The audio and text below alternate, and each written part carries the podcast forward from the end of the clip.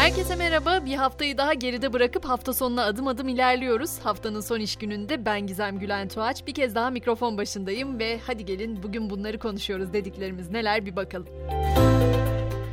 Türkiye-İsveç ilişkilerini etkileyecek olayla ilgili gelişmeler var. Ankara Cumhuriyet Başsavcılığı, Cumhurbaşkanı Erdoğan'ın avukatının şikayeti üzerine terör örgütü destekçilerinin İsveç'teki provokasyonuna ilişkin soruşturma başlattı. İsveç Başbakanı ise P K K gösterisinin NATO üyeliği başvurularına sabotaj olarak tasarlandığını savundu.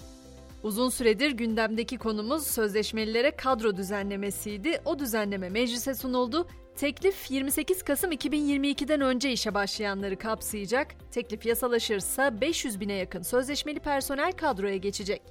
Beklenen metro hattına da artık sayılı günler kaldı. Daha önce açılışı üç kez ertelenen Kağıthane-İstanbul Havalimanı metro hattı yirmi iki Ocak'ta açılacak. Hatla birlikte İstanbul Havalimanı'na Kağıthane'den yirmi dört dakikada, Göktürk'ten on iki dakikada ulaşılacak.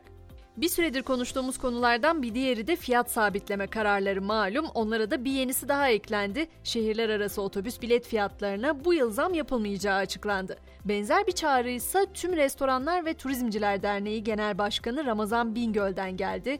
Bingöl, restoran ve lokantalara Ramazan'a kadar fiyat sabitleme çağrısı yaptı. Şimdi bir indirim bir zam gibi gidiyor olacağım ama Ankara'daysa dolmuşçuların istediği zam talebi onaylandı. Başkentte yedi lira olan kısa mesafe dolmuş ücreti on liraya çıktı. Her ne kadar sağlığa zararlı olsa da sigaraya ise indirim geliyor. Yılbaşından itibaren yapılan dört liralık zam sonrası bazı sigara markalarında bir lira indirim olacağı duyuruldu. Piyasaların nabzı ise oldukça yüksek, özellikle altında tansiyon düşmüyor diyebiliriz. Altının ons fiyatı dün A B D enflasyon verisinin ardından Mayıs ayından beri ilk kez bin dokuz yüz doların üzerine çıkmıştı.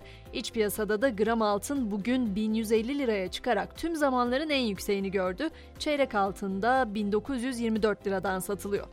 Bizde durumlar böyle. Peki dünya neleri konuşuyor derseniz, kimin doğru söylediği bilinmiyor ama savaş hattında gerginlik sürüyor.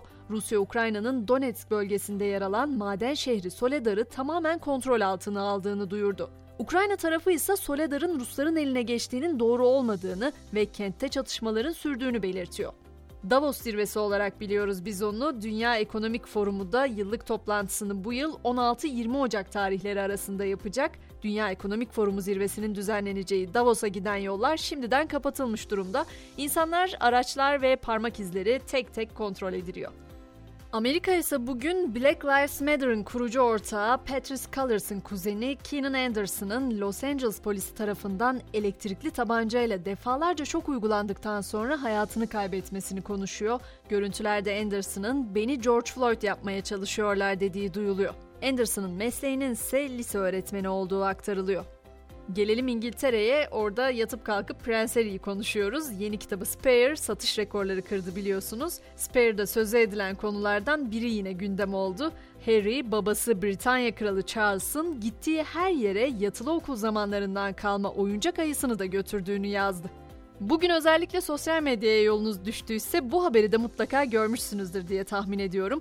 Futbolcu Piqué ile on iki yıllık evliliğini sonlandıran ünlü şarkıcı Shakira, eski eşi Piqué'yi ve yeni sevgilisini hedef aldığı düşünülen yeni şarkısıyla gündemde. Şarkının sözlerinden hemen bir parça aktarmak isterim. "Ben senin liginde değilim, iki tane yirmi ikilik çıtır ederim. Ferrari'den inip Twingo'ya bindin, Rolex'i bırakıp Casio'ya geçtin. Yalvarsan da artık sana dönmeyeceğim." Teknoloji dünyasında ise liderler bugün çokça konuşuluyor. Bill Gates hayır işleri için sahip olduğu her şeyi satacağını söyledi. Kendi vakfını finanse etmek için zamanla sahip olduğu tüm varlığını satışa çıkaracağını açıkladı. Teknoloji devi Apple'ın C E O'su Tim Cook ise maaşında kendi isteğiyle yaklaşık yüzde kırk'lık bir kesinti yaptı ve otuz beş milyon dolar azalttı. Cook'un maaşı seksen dört milyon dolardan kırk dokuz milyon dolara düştü. Ve gökyüzünde ise parlak yeşil bir kuyruklu yıldız elli bin yıl sonra ilk kez dünyaya yaklaşıyor. NASA yetkilileri buzla kaplı ziyaretçinin ilk olarak Mart iki bin yirmi iki'de Jüpiter'in yörüngesindeyken tespit edildiğini söyledi. Kuzey yarımküredekiler kuyruklu yıldızı Perşembe gününden itibaren dürbünle küçük bir yeşil parıltı olarak görebilecek. Gök cismi iki Şubat'ta da dünyaya en yakın noktada olacak. Ve artık spor diyelim. Süper Lig'in on dokuzuncu ve ilk yarının son hafta mücadelesi bugün iki maçla başlıyor. Günün öne çıkan karşılaşmasında Galatasaray Hatayspor'u konuk edecek. Mücadele saat yirmide.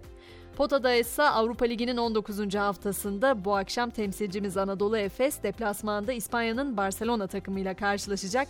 Bu maçın başlama saatinin de yirmi iki otuz olacağını hatırlatıyorum ve böylece Podi ile akşam güncellenmemizi burada noktalıyoruz. Pazartesi sabahı yedide ben tekrar buradayım. Sizi de bekliyor olacağım. Görüşünceye kadar herkese iyi hafta sonları.